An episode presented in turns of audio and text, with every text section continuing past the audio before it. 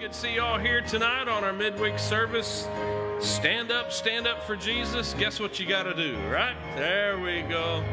You can't sit down and sing this song anyway. All right, lift it up tonight as we sing. Stand up, stand up for Jesus, ye soldiers of the cross. Lift high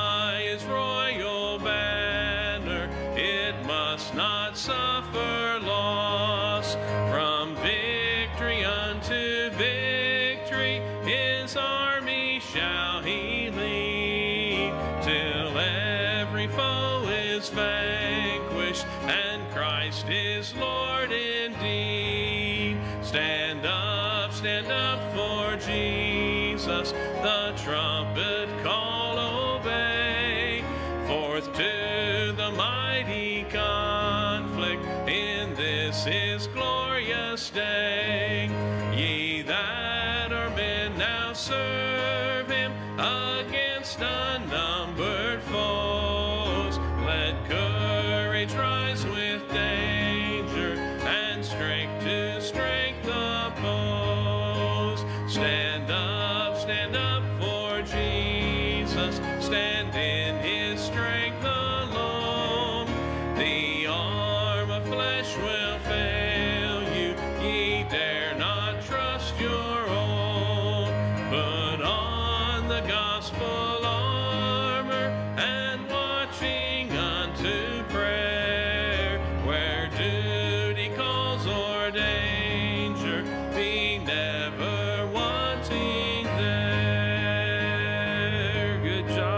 Heavenly Sunlight.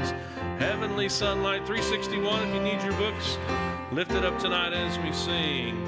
Walking in sunlight all of my journey over the mountains through the deep vale. Jesus has said, I'll never forsake thee. Promise divine that never can fail. Heavenly sunlight, heavenly sunlight, flooding my soul with glory divine. Hallelujah, I am rejoicing, singing his praises. Jesus is mine. Shadows around me, shadows above me, never conceal my Savior and guide.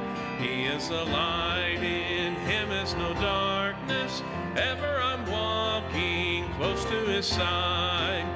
Heavenly sunlight, heavenly sunlight, flooding my soul with glory divine. Hallelujah, I am rejoicing, singing his praises. Jesus is mine. In the bright sunlight, ever rejoicing, pressing my way to mansions above, singing his praises. Gladly I'm walking, walking in sunlight, sunlight of love. Heavenly sunlight, heavenly sunlight, flooding my soul with glory divine. Hallelujah, I am rejoicing, singing his praises. Jesus is mine. Amen. Good job of singing. You may be seated. I'm going to ask Brother Dave Barbie, would you open us in prayer tonight, please, Brother Dave? God, thank you for life you give us. Thank you, God, for your love for us and the family of friends you have to share life with. Thank you for Wednesday evening service. We invite your presence. God, we pray that you would just help us to shake loose of the affairs of this world for just a little while and uh, come close to you and our brothers and sisters in Christ. Bless the service and all that takes place. God, may we be fed and equipped to carry out your work for the remainder of this week. Pray in Jesus' name. Amen. All right, Brother Brown. All right, just real quick tonight, uh, just touch on a few things. Pastor's going to elaborate here in just a little bit, but on the uh, ministry update from uh, David Korn, uh, he's got some neat things here. And so, uh, just I'm just going to give you his salvations throughout. And so, he had five saved. Uh, then he had at four public schools had 37 saved. That 220 visitors, 27 of those were saved. 150 visitors, six got saved. Out of 2,000 visitors, uh, 47 got saved. 400 visitors, we had 22 saved. And then 370 visitors was 30 saved. And those were out of uh, seven uh, vis- or seven weeks worth of uh, shows that he has put on. And so we praise the Lord for that. But uh, just a prayer request, and like I said, Pastor is going to elaborate on it. Our meeting this year, these our meetings this year have been incredibly blessed. We. Um, we focus some really uh, difficult ones with our trailer. I'm sorry, we have faced some real difficulties with our trailer. Uh, we have been trying to make the repairs and nurse it along, uh, but is now unable or uh, undeniable that we have to let it go. I, I need the missionaries' names because I have more ease with those than just basic English, apparently. All right. Maybe I need to take my glasses off and read. There we go. All right. So, we've used it for nine years, and although we had uh, hoped to get a few more years out of it because of our large, heavy illusion equipment plus putting 25,000 miles a year on it, uh, it is just worn out. The frame broke in three places in January. We basically to, uh, basically totals an RV, but we did pay to have it taken apart, rewelded, and back together. But after all those repairs, it uh, is not holding up. It's possible that there is another frame failure somewhere else. Right now, the outside RV wall is separating from the frame, which is causing multiple issues. We cannot lock or even close our door. So we're using a bungee cord to keep the door shut. It is uh, in a separate in, an, in, a separate issue. Our biggest slide out is out of commission. It needs to be replaced. Uh, so it is stuck inside, which greatly interferes with our living spaces. And so, Pastor is going to elaborate on that. So, all right, thank you. Thank you, Brian. Appreciate it. If you'd like to give an offering to that, we are going to, for the next couple weeks, take up an offering. I already had somebody uh, donate to that and mentioned it. Of course, they've been a great blessing to us here at Central Baptist Church and grew, grew up here. Uh, but it's a big expense. Of course, they, they did not anticipate, but the, he is correct. He, they do need to get a, a different RV. Uh, they, have just grown family wise and equipment wise way too much. And uh, so you be in prayer first and foremost on that. If you do want to donate, just put David Korn and I'll, I'll, get with the online that just kind of came up today. We'll try to get that online as well for you for the next couple weeks, and we'll make sure that we get that to to them in a couple weeks, and it'll be good, good stuff, definitely so. Well, just a few prayer requests we're going to mention. Uh, we do have a missionary tonight. We're excited to announce as well, uh, but in that, of course, uh, little Rhett uh, Laramie. Uh, was born yesterday, seven pounds nine ounces, 20 inches long. So now we have Jet and Rhett. And I know, I'm like, uh, it's going to be a Jet Rhett, they're all going to come. And uh, so we're excited about that and excited for them. So everything seemed to go good there. And uh, also, Don Loney feeling better, may get to come home tomorrow. And uh, so he's been down there for a long time now. Uh, Dina Cornish is suffering from some vertigo. Pray for her. And then Brad Loney as well as stomach, if you'd continue to pray for him. And then uh, Ms. Peggy Doyle's son, Chris Moorman, had open heart surgery and is doing well and uh, going through that recovery. It was just yesterday, so we've got that recovery. Uh, he's young. I can't remember how old Chris is, but he's 55. Yeah, so uh, you pray for him if you would. Glad they caught that and uh, healing up there. So there's other prayer requests, of course. We're not going to do our normal uh, prayer request time that we normally do on a Wednesday night. We do have a missionary, but I wanted to at least update you on those things. Also, we have Discovering Church membership, and so again tomorrow night. Um, uh, 5 o'clock to 6, anywhere in between there. We have a meal, and uh, so we say 5 to 6. You can come anytime you want in between there. We have a class that starts at 6 o'clock, uh, from 6 to 8 o'clock, and uh, we do have babysitters if you need that, or kids are welcome to come as well, obviously. Uh, but we challenge you to come. Uh, you can sign up. If you don't sign up, you can still just show up. Sign-ups mainly that we get enough food, but we always order extra. And it's Danny's Barbecue, so come on out. Now, I, when I say that, I hesitate to say Danny's Barbecue because I know some of you. Some of you are like, well, Pastor, I was just passing by the church and smelt something. I know how this works. Uh, but no, honestly, uh, love to have you. Love to have you come on out. So if you're a, a guest here and you've been thinking uh, uh about Central Baptist, want to know a little bit more, uh, we call it Discovering Church Membership because we do just explain what our church is about uh, our philosophy, go over some of our doctrines, direction, structure of the church. Uh, I run that class. You can ask me any questions you want. Uh, so it's a it's a good time. So I challenge you to come on out to that. And if you haven't made plans, we'd love to have you tomorrow night. It'd be a real real good time, definitely so. So those are the main things going on. I want to make sure that you are aware of that. Uh, we're gonna have a word of prayer. And then Brother Andy's going to come leading a song, and then I'll introduce our missionary. Lord, we come to now, and Lord, we do thank you and praise you for each and every opportunity you give us, Lord, to come before you.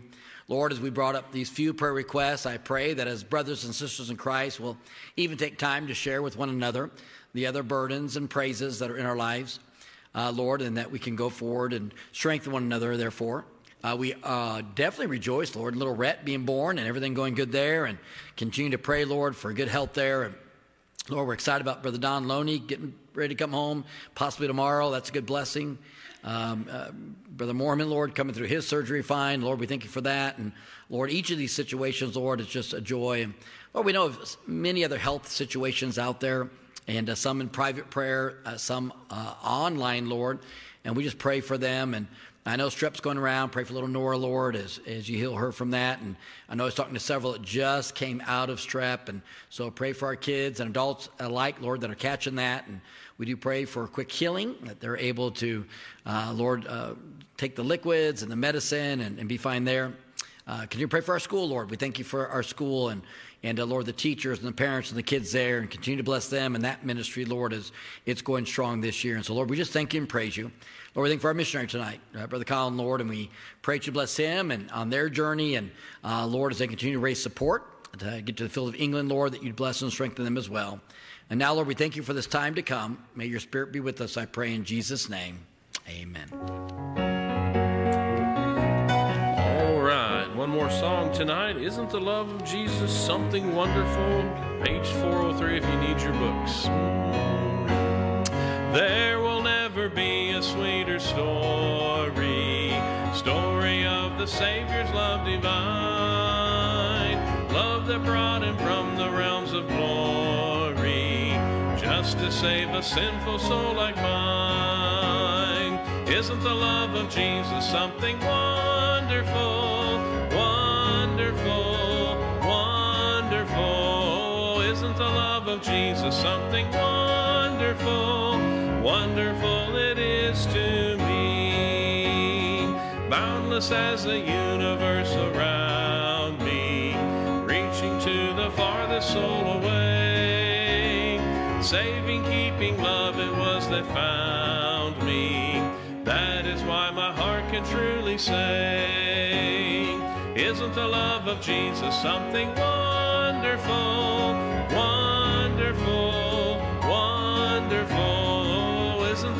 of Jesus something wonderful, wonderful it is to me? Stand with me, would you, as we sing on our last verse now? Love beyond our human comprehending. Love of God and Christ, how can it be? This will be my theme and never ending. Great redeeming love of Calvary. Isn't the love of Jesus something wonderful, wonderful, wonderful? Wonderful. Oh, isn't the love of Jesus something wonderful, wonderful it is to me? Great job of singing. You may be seated. Amen. Appreciate that, Andy. And tonight we are blessed. Uh, Brother and Mrs. Hendricks are with us, and they're going to be missionaries to England. I do have that correct, right? And uh, so we'll make sure we get that all right. And uh, so we've known them, I don't know how long, it's been a long time, since Heartland and beyond. And and uh, I, I, probably should have thought they both sing. Probably should have made them sing tonight. I Didn't even think about that. And uh, so travel with witness and assurance and uh, and everything. So we praise the Lord for that. Uh, but we're excited, excited about their call to the ministry and what God is going to do with them. Sharp family, mainly because of Miss Callie, of course. But anyways, uh, very sharp family. And uh, but we're glad that they're here and presenting uh, tonight. So Brother Colin's going to show his video. And uh, do you want to say anything before we, we, talk about that? So we'll show that. He'll come up, uh, say a few things, or get into the Word of God. But you want to get by and see them. Uh, I get excited when we see these young couples, uh, sharp young couples uh, that are equipped and ready and, and want to go serve in the mission field because God's called them.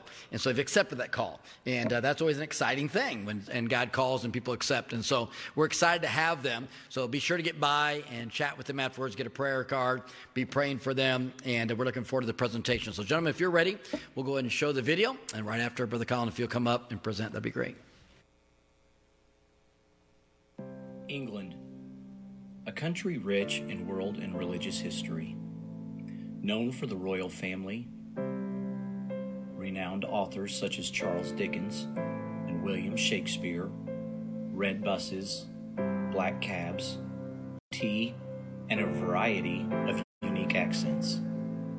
This small island country is only 300 miles across at its largest point, and yet the impact that it has had upon the modern world is remarkable. During the 18th century, a spark of the gospel ignited, resulting in revivals that cut across denominational lines and straight to the souls of men, touching every class of society and producing many great preachers and missionaries. For years, God used England as the epicenter of the gospel to be spread across the globe. However, England has since fallen from its pinnacle of gospel influence. The English people have grown cold to the gospel and their need for the Savior. With modern conveniences and technology, God and His Word have become a relic of the past in the lives of the English. This mindset is especially felt in the capital city, London. London is home to nearly 9.5 million people and is bustling with life, creativity, and energy. It is a place that takes enormous pride in its diverse and cosmopolitan culture. In an address to the city, Mayor Sadiq Khan said, London is the world in one city, with more than 300 languages spoken on our streets. The fact that we are home to people of every color, class, culture, and creed is precisely what makes London so special. Considering the vast number of immigrants from all around the world who have made the Big Smoke their home, the religious demographic of London is extremely vast. Almost half of the city claim Christianity as their religion, but merely in word and not in practice. The majority of those who do attend Christian churches believe in a works based salvation and not a personal relationship with God. Many also claim to be agnostic or atheist, while Muslim and Hindu influences are making headway throughout the city. Although many Londoners claim some form of religion, the city is predominantly in a post church era in practice. We are the Hendricks family, and God has called us to plant churches in this spiritually desolate city. Will you prayerfully consider partnering with us as we endeavor to take the gospel back to England?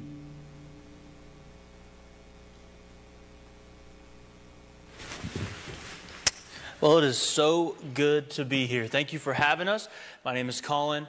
My wife is occupying the back row tonight, and she is Callie. We have two little ones. Hadley is three, and Bo is one and a half and is built like a rock. So that's pretty much it. So, yeah.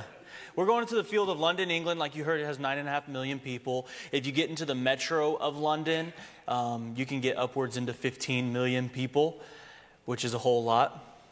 Um, and and it's in, when I when I tell people about England, I, and I tell them usually just two two or three quick things, and one of them is this: England is one eighth the size of Texas. So I know you'll have to forgive me, but I am a Texan.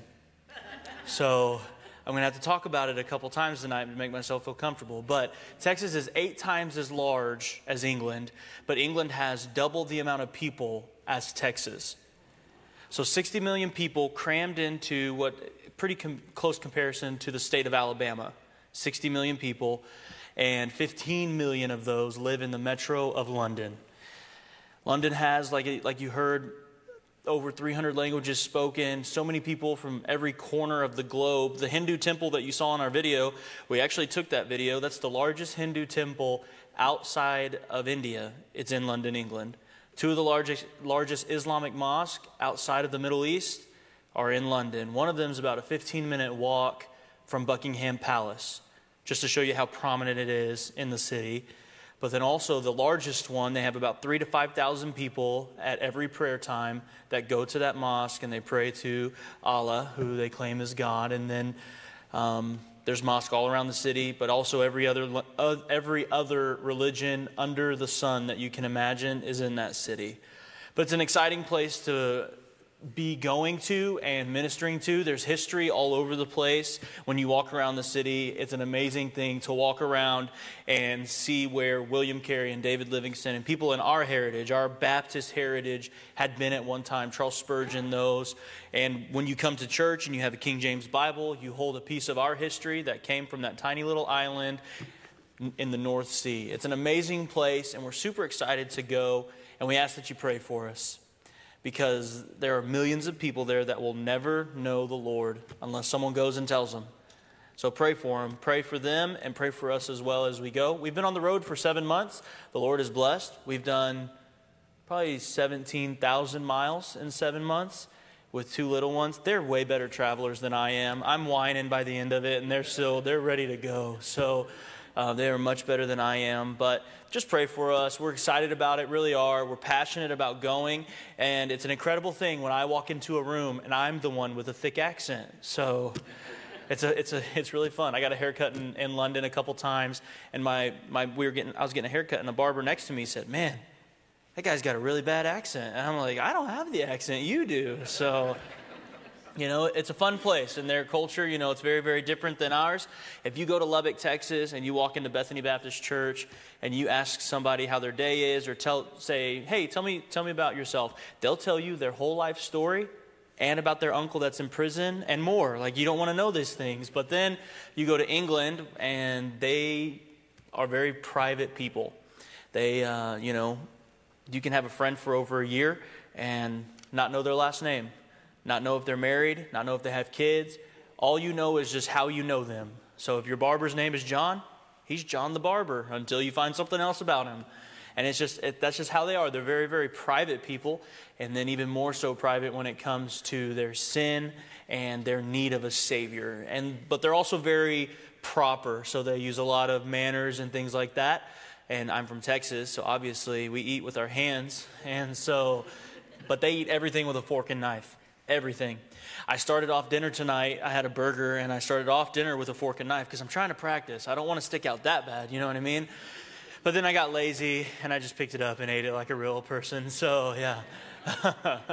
so they're very private, very proper, but they're also super polite people. If you've ever been to New York City, um, when I went to New York City, especially as a teenager, I got yelled at, I got pushed, I got told to get out of the way and whatnot. When we went to London, which is comparable in size and the amount of people, um, we had two strollers. And every time my wife would go down the tube station or up the tube station stairs, the subway stairs, uh, someone would offer to help carry her, her stroller with her.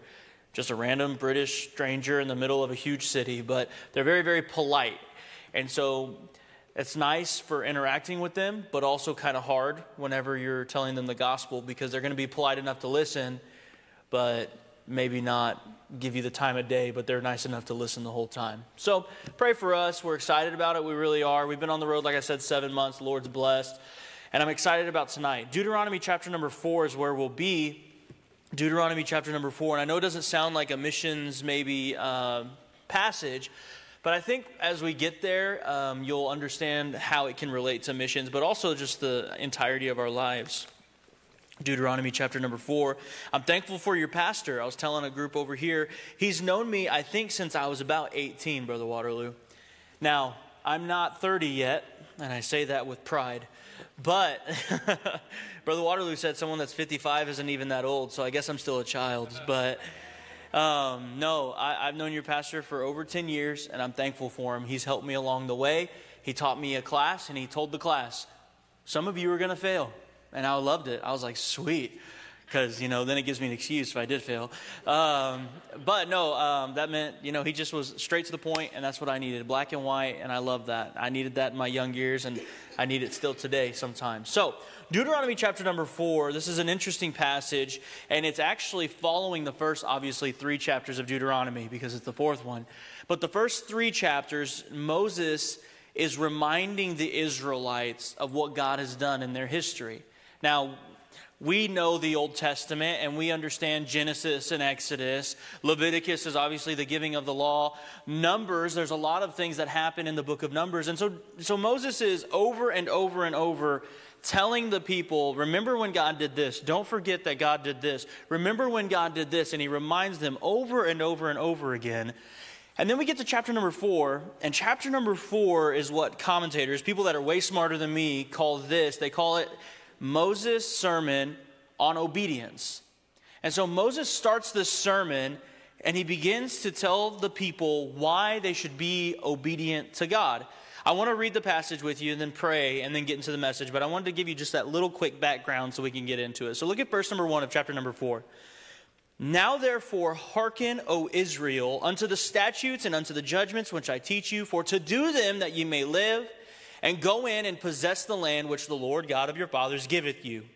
Ye shall not add unto the word which I command you, neither shall ye diminish it, diminish aught from it, that ye may keep the commandments of the Lord your God, which I command you. Your eyes have seen what the Lord did because of Baal Peor. For all the men that followed Baal Peor, the Lord thy God hath destroyed them from among you. But ye that did cleave unto the Lord your God are alive, every one of you this day. And then he goes on to tell them that he's taught them the word of God. Then look at verse number nine, and then we'll pray.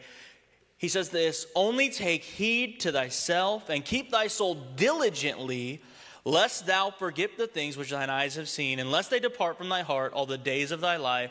But teach them thy sons and thy sons' sons. I'd love to pray with you one more time and then get into it. Father, we're grateful for your word. Lord, I pray that you bless this time tonight. And Lord, help me just to convey the message I believe you have for us. In Jesus' name, amen. So, like I said, I'm a Texan, which I know is most of you aren't even listening at this point. But I am a Texan, and but I may be a Texan, but my dad is more of a Texan than, than I am. I, don't, I feel like I don't even sound like a Texan. And when you talk to my mom and dad, my, my wife always says, I don't know how you got out of that house without an accent. And so my dad, he wears the cowboy hat. He's got the handlebar mustache. He's got a big old beard, and at times he looks a little bit Amish. But when he does, I tell him he needs to trim it up so he stops looking like his name is Yoder. So, but he's got, he's got the cowboy hat, the handlebar mustache, the giant beard, and then he, he wears this thing that I call his Texas two piece. Let me explain it to you. You've probably, you've probably seen it in Oklahoma. It's a Wrangler denim shirt with Wrangler denim jeans. Whether they're the same color or not doesn't matter.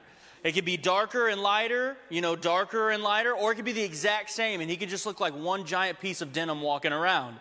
Obviously, he's got the cowboy belt, and then he's got his cowboy boots, and and for some reason, whenever he's in his Texas two piece, I feel like he's always wanting to just give his one liners more than he usually would. Now, he's the typical dad, and dads, I feel like you can relate to this, and kids, if, you're, if any of you are in here, are children of your dad and still in the home, you can relate to this.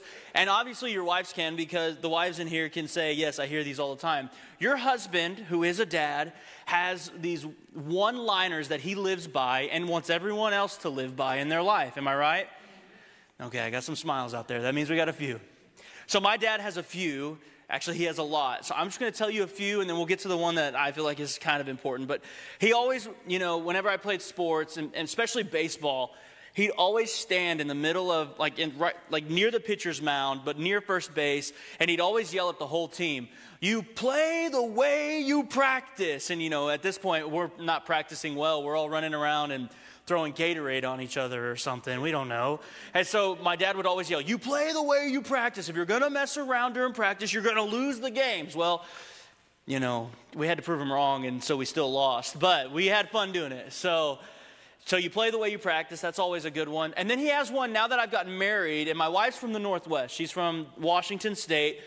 And for some reason, he's developed this one since I've been married. And so every time we go out to eat and it's at a Mexican restaurant or if we're having burritos or something, my dad will look at my wife every time and say, Callie, now listen, if you get that hot sauce in your eye, it's going to burn for a week.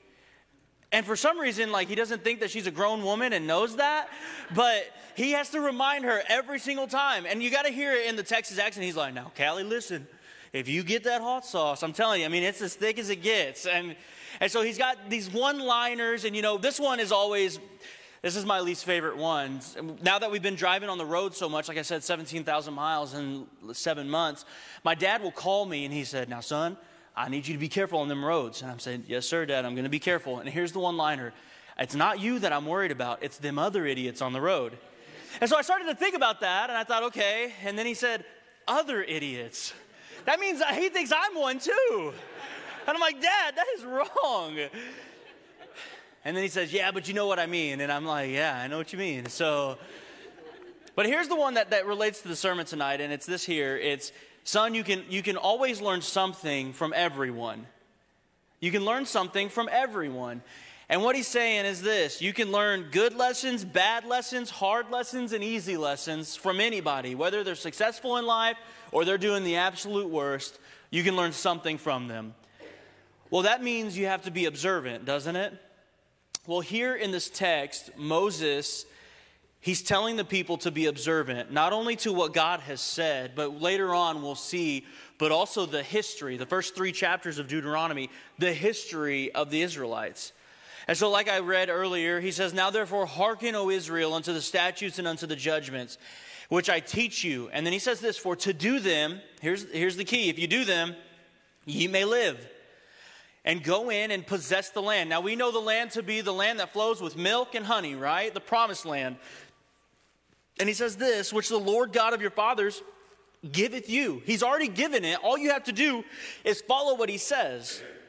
And then he says, Ye shall not add unto the word which I command you, neither shall you diminish it. So he's saying, Don't add or take away. Now we understand if you add to God's word, well, then you're doing more than he said, and it's probably just a tradition that's not really good. We see that in the Pharisees, right? But then he also says, don't take away from what God has said, because if you take something away from the Word of God, obviously you're not doing all of it, right?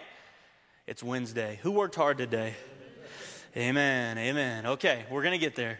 And so then he says this Your eyes have seen what the Lord did because of Baal Peor. Personally, I don't remember Baal Peor off the top of my head.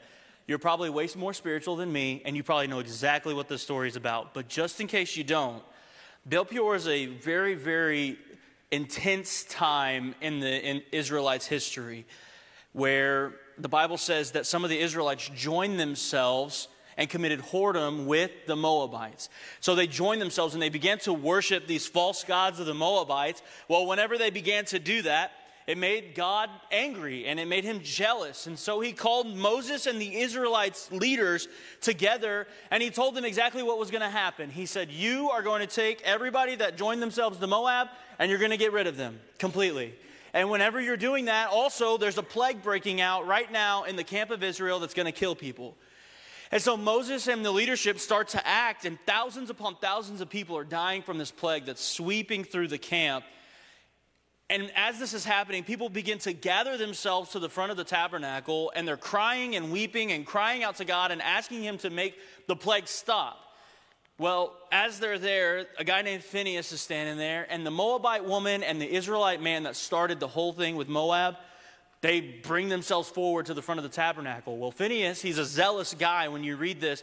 He takes a spear and he kills them both. As soon as he does that, the plague stops. Now, that's an intense story, isn't it? And he says, Moses says this, he says, For all the men that followed Baal Peor, the Lord thy God hath destroyed them from among you, but ye that did cleave unto the Lord your God are alive, every one of you this day. Keep therefore, I'm sorry, verse 5. Behold, I have taught you statutes and judgments, even as the Lord my God commanded me, that ye should do so in the land whither ye go to possess it.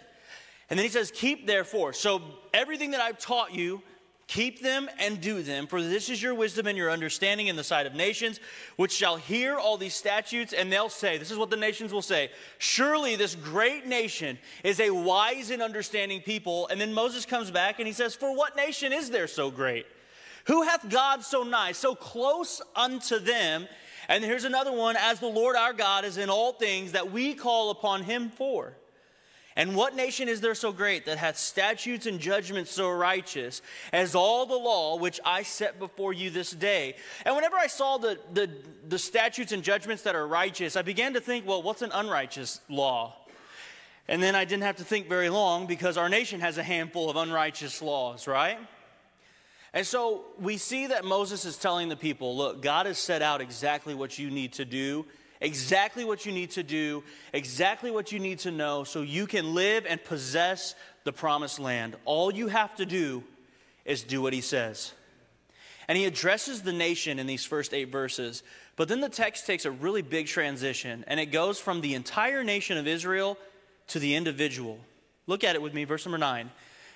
Only take heed to thyself and keep thy soul diligently. Now, whenever I began to study this passage out, this is a very interesting part of the passage, and it's kind of like the linchpin for the entire passage. So, right here, whenever he says, only take heed to thyself and keep thy soul diligently. So, the words heed and keep are actually the same Hebrew word. So, they are they're the same Hebrew word, and it's protect to protect, guard, or attend to. So Moses says, only protect, guard, or attend to yourself and your soul. But then the next word is a really interesting one, and it's the word diligently. Diligently, when you get down to the, just the main brass tacks idea of it, it's this it's to turn or gather embers together. To turn or gather embers. Now, personally, I really like fire. Anybody else? Anybody else like to burn things? Yeah, burning your trash. It's one of my favorite things to do because then you throw things that aren't supposed to be in there, but you do it. So, but I like to burn things. And when we bought a house in Lubbock, and I know it doesn't get super cold in Lubbock, I told my wife, I want a fireplace. I grew up without a fireplace. I thought it would be so cool to have one. So I told my wife, I don't care what else the rest of the house is like, I want a fireplace. She said, okay, cool. So we told our realtor, this is our list.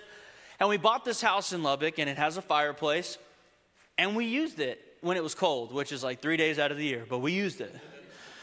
So we bought our house, and this was probably March of 2017. We didn't have any kids, and I think about six months, seven months into the year, it snowed. And when it snows in Lubbock, I don't know if it's like this in Ponca City, but pretty much every inch of snow you get is how many days the city is going to be shut down. So this is that how it is in Ponca? Yeah, we don't know how to drive in Lubbock, so yeah, it was wild. So eight eight inches or so, and we're there at the house. School gets canceled. It's like, woo, yeah, we're not doing anything today. We didn't have any kids, so snow days were really fun back then.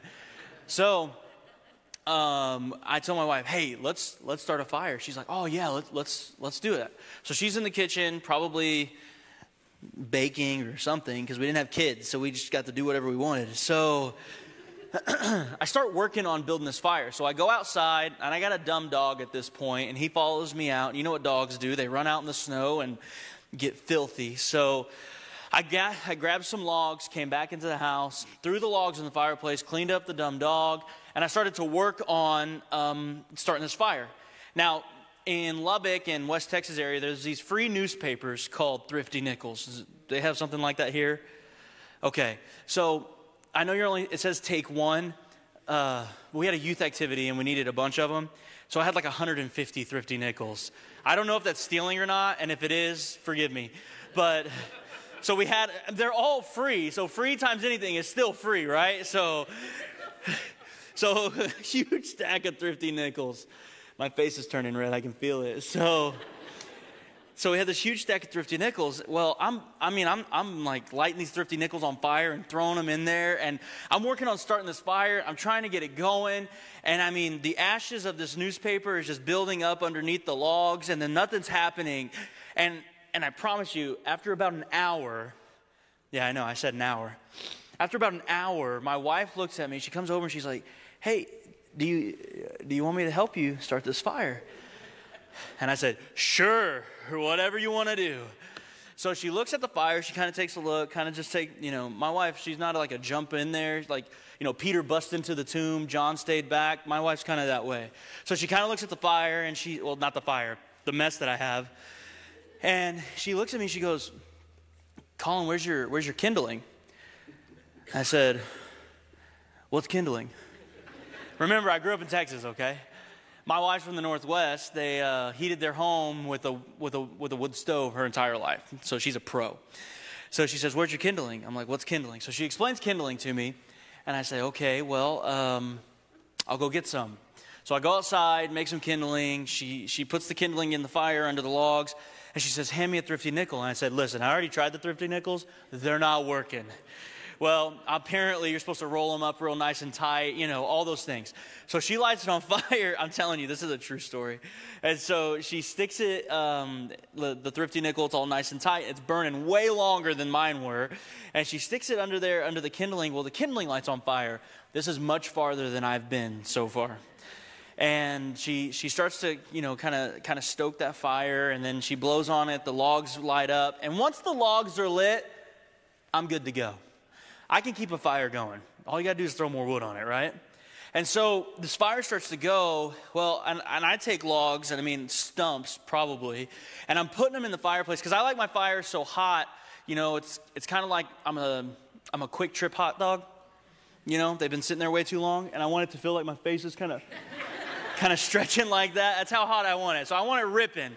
And so uh, she she gets it going. I get it ripping. Well, I get it so hot we have to stay up like way late into the wee hours of the morning because we didn't want to wake up, you know, dead. So, so we stay up for a really long time. And like I said, we don't have kids. This is the huge detail of as to why I say that. We slept in the next morning. And so we wake up the next morning. There's still like six inches of snow. We've got at least three and a half days of nothing. So I say, hey, babe, let's start a fire. She's like, oh, yeah, for sure. I said, I'll go get some kindling. And she said, No, no, no, we don't need any kindling. I look at her and I'm like, Babe, you need kindling to start a fire. Like, I know, you know what I mean? And she's like, No, no, no, no, you don't. Just go get some logs. I'm like, Whatever. So I go grab some logs and I bring them in. And she grabs my favorite tool. I brought it tonight this fire poker. It's really my favorite because it looks like you could really hurt somebody with it. But she grabs this tool and she gets underneath the logs and she starts to stir all those ashes around. But come to find out, they're not just ashes, right? She starts to stir around underneath and kind of pull those things together, and it starts to glow red. And I'm like, why did we not just do this yesterday? Like, there's coals underneath. Like, we could have just started this way, but whatever. So she, she starts to stir around, and I'm kind of, I've, I've never seen anything like this in my entire life. I've never been, I've never started fires the correct way, okay? And so she's stirring around, these coals start to glow. We have the logs on top, and then she gets underneath, and you know what she does? She just blows on it, right? Like that, and then what happens? The whole thing makes the best noise in the world. Just like that. And the logs light on fire, and we got a fire burning again. Well, that's the idea. This, this idea right here that Moses is talking about when he says the word diligently. He says to to protect, guard, and attend to yourself and your soul diligently, like a fire, like stirring the embers and gathering those embers around and keeping a fire alive to protect, guard, and attend to yourself and your soul, like a fire that's going to keep you alive in the middle of the winter. You see the idea there so far? So, so why protect? Why protect, guard, and attend to yourself that way? Well, look at the next part of the verse. Because if you're not doing that for yourself and your soul, lest thou forget the things which thine eyes have seen. You'll forget. Now, what had the Israelites seen? They had seen some amazing things, haven't they? I mean, at this point in their history, I mean, Exodus happened, right? Go back all the way to Egypt. And when you begin to look at the plagues of Egypt, I mean, those things were incredible, weren't they? The Nile River turned to blood. The dust of Egypt. Have you ever seen a picture of Egypt? Would you say it's dusty? The dust of Egypt turned to lice. That's nasty. We had a lice outbreak at camp one year. I'm glad I had the boys. I'm just saying it that way. Like lice and the Egyptians, and then they also had the locusts come through. They had hailstones, they had the boils, they had everything. But they had my favorite one the frogs. Can you imagine a divine judgment of God of frogs. Gross. I hate frogs. Have you ever slept next to a pond with bullfrogs? You're not sleeping that night. It's impossible. It doesn't matter if you go out there and throw a rock, they're just going to start as soon as you lay back down. I mean, it's horrible. But the frogs. And then, you know, this is my favorite part of all the plagues is whenever Moses says, When do you want the frogs gone?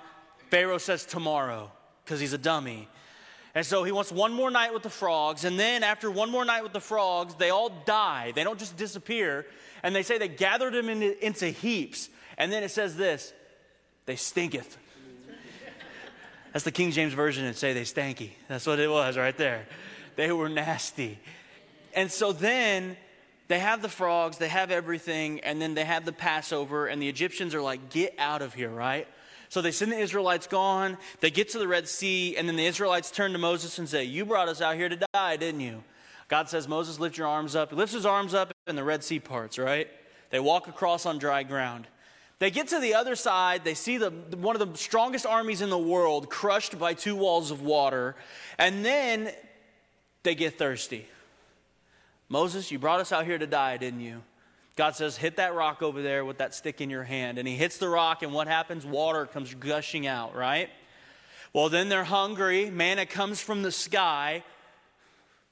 Like, that's amazing, right? Just food from the sky that you could eat. It's not a bug either, like, it's food. So, I mean, they've got manna, they've got water, and, and they begin to see miracle after miracle, but then they get sick of the manna and they say, We want meat, which I understand. I like a good steak, a good burger. I mean, I do. And God says, Well, if you want meat, I'll give you meat. And so he gives them quail. Now, personally, I think quail is a waste of time. It's like a mini chicken nugget. Like it's just, it's just not, there's not enough there for it, you know, it's just, it's a waste of time. But whatever. So they had quail, and the Bible says they had so much quail, it was coming out of their nostrils, like out their nose. That's a lot of quail. But then they go on, water comes from the rock again, and then also, I mean, the brazen serpent. They put a brazen serpent up in the sky, and what happened? They were all getting bit by snakes. Well, look to the serpent and you'll survive. I mean, miracle after miracle after miracle, right? I mean, they saw the sons of Korah get swallowed by the earth. And Moses says, Don't forget. Now, we can say, How could they, right? But then Moses doesn't even talk about the plagues. He doesn't talk about the wilderness wanderings, except for this one thing. Look at the next verse with me. He says to teach them to your sons and your sons' sons. But then he says, specially, especially the day that thou stoodest before the Lord thy God in Horeb, when the Lord said unto me, Gather me the people together and I will make them hear my words, that they may learn to fear me all the days that they shall live upon the earth, and that they may teach their children. And it says this Ye came near and stood under the mountain. The mountain burned with fire unto the midst of heaven, with darkness, clouds, and thick darkness. Now, when you read this account and they begin to approach this mountain, it's not like they were like, man, that's a cool looking mountain. They fell on their face and begged God not to kill them, right? And they actually didn't even speak to God themselves. They said, Moses, talk to God for us. And then look at this next verse. And the Lord spake unto you out of the midst of, of the fire. Don't miss this next part. Ye heard the voice of the words, but saw no similitude. Only ye heard a voice. And he declared, God himself declared unto you his covenant, which he commanded you to perform, even ten commandments and he wrote them upon two tables of stone. Did you catch that? They heard the voice of God give them the Ten Commandments. And Moses says, Don't forget. How could they, right? I mean, it's unforgettable. The things that they had seen were unforgettable things. Like moms would have been referencing, now listen here, Johnny or however you say Johnny in Hebrew. You remember the time you heard God's voice? He said, You're supposed to honor me.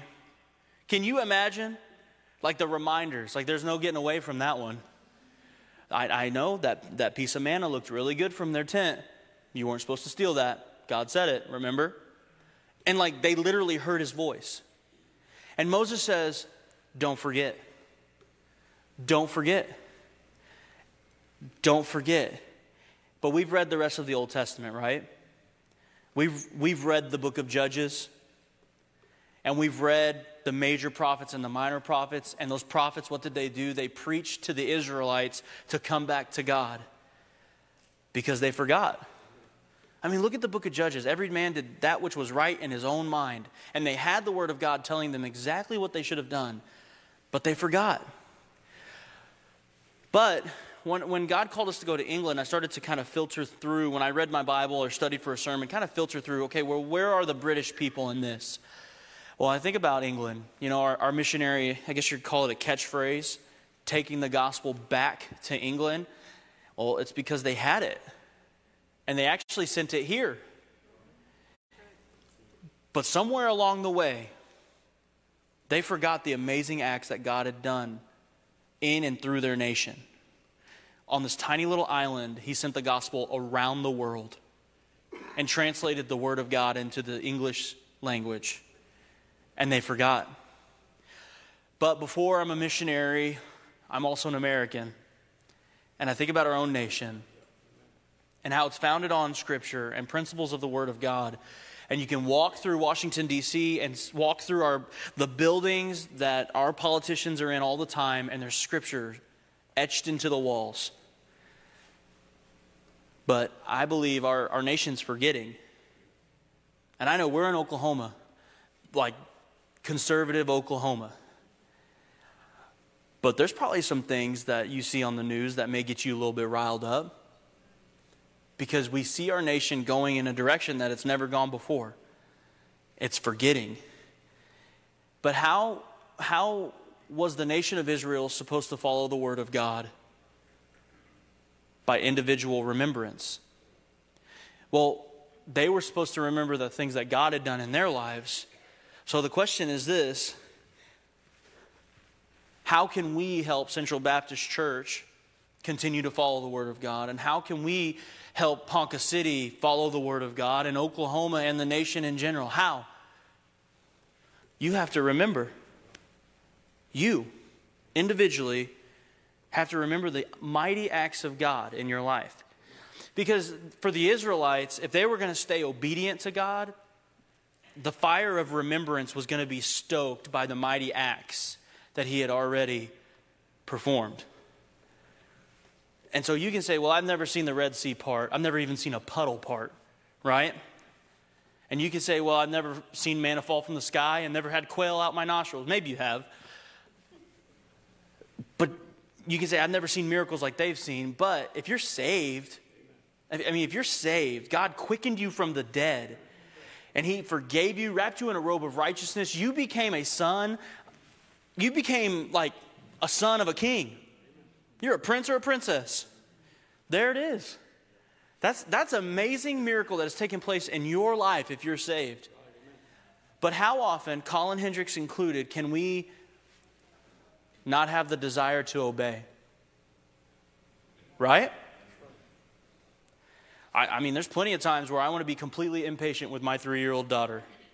Her emotions on the, are on the level of a 16 year old. I, I mean, I'm telling you, Tonight, when we go to bed, I hope the hysteria doesn't hit. I promise you. Because that's when I lack my desire to be obedient the absolute most. When I'm tired and ready to go to bed and the emotions are high, I'm like, we got to calm this down. But I don't want to show patience and I don't want to show the love that she needs. I want to just be a mean old ogre. You know what I mean? And so I lack the desire to obey at times. And maybe you lack the desire to obey.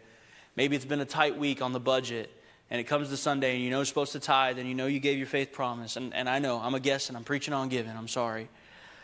But it's like, man, it's been a tight week. I don't know, I don't know if we're going to make it if we drop this check. And it's almost like you want to ask the secretary, when do you deposit? You know? And, and you want to lack that faith and lack that desire. Or maybe it, it's when you're, maybe you drive to Tulsa. There's a lot of people that drive in Tulsa. They call it driving. It doesn't count as driving. But you're you're driving and they're doing something else and they cut you off, right? Well, mm, praise the Lord, right? And maybe your attitude, you, maybe, maybe the words in your mouth and in your heart aren't the most nice things you want to say, right? Or maybe it is you watch the news and you're not very spirit led afterwards.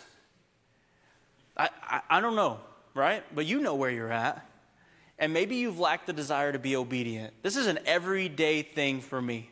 Every day. And so I can lack the desire to be obedient over and over and over again. But it's amazing how when I begin just to remind myself, remind myself of the amazing acts that God had done, it kind of just rekindles a fire for me to desire to do more for Him, to, to, to seek after Him and say, okay, God, listen, you've done some amazing things in my life, and this person that just cut me off, this isn't that big of a deal. I'm sorry. And you just remind yourself of something amazing. And I guarantee if we just broke out in a testimony service tonight and we just started sharing miracle after miracle that you've seen individually in your life happen, you could say over and over, God's been good, and you remind yourself of that, we would be here for a long time, right? And it's amazing how when we lack the desire to be obedient, all we have to do is just stir the fire. Because if you just stir those coals that are there, God, thank you for saving me from my sin. Thank you for that car problem just getting fixed, that financial issue just coming through, whatever it is. You just remind yourself of two or three. It's like it changes your whole mindset. And then once it changes your mindset, you, you want to do more because you've seen how God has already done so much for you. So, so here's, here it is in a nutshell tonight. If you're lacking the desire to be obedient, you need to stir your fire. And maybe you can remember it this way turn your fire to keep the desire to be obedient. That's what you need to do. Just turn your fire. And maybe you, I, I wouldn't recommend like, you know, building a holster and carrying this thing around to remind you, but maybe have a note on your phone. Or maybe just decide when I'm grumpy, I'm going to shoot a text that's positive to somebody. And just remind somebody else. You know, text your wife, hey, babe, you're a miracle because you're out of my league. I mean, that's going to change your life right there in multiple ways. Ladies, remind your husband, hey, babe, I'm out of your league. You're welcome. I mean, it's good stuff. It's good stuff right there. But maybe you just decide, okay, whenever I lack the desire, I'm going to shoot a positive text. When I lack the desire, I'm just going to write something down. When I lack the desire, I'm going to read this verse or say this verse, whatever it is. But just remind yourself of the goodness and of God and the amazing acts that He's done in your life, because then that will just rekindle your desire to be obedient. And when we are all obedient as individuals, then we get to see God work corporately in amazing ways. And then it exceeds outside of these walls. I mean, Central Baptist Church doesn't look like this just because a bunch of people were disobedient to God.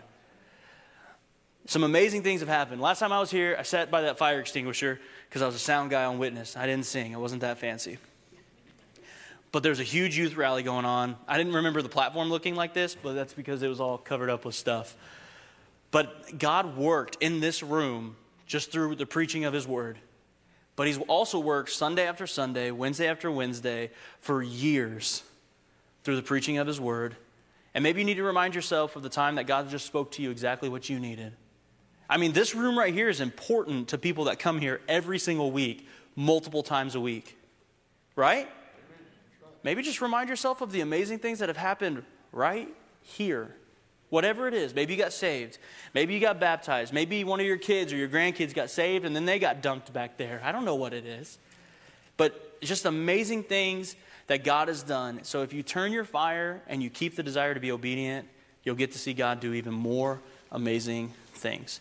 Let's pray and I'll be done. Father, we're thankful for your word, thankful for how you show yourself evident and Lord, how you've worked mightily, not only in people of the past or pastors or staff members, but also, God, in just individual believers that day in and day out want to serve you. Lord, I pray that you continue to work here in Ponca City. And Lord, just use this church and Lord, their testimony. And God, if there's someone here that maybe is just lacking the desire, maybe just had a hard day, Lord, remind them of the amazing things that you've done and help them remember. In Jesus' name, amen. Pastor Waterloo. With good stuff, amen. They're going to be out in the foyer. You come by and say hello to them. We'll be uh, talking to Brother Colin about his stealing and uh, taking care of that a little bit later as well. And if you do have any tracks or papers, uh, if keep an eye on them tonight. Uh, we'll check him on the way out and make sure. So good, good stuff. Again, uh, DCM, uh, of course, coming up tomorrow. Keep that in mind. And also coming up in April, we have our, our missions revival uh, coming up. So we're excited about that as well. We'll be highlighting our missions once again. And so keep that in mind as well. So he already prayed. And uh, so we look forward to seeing you all Sunday. Lord bless you all. You're dismissed.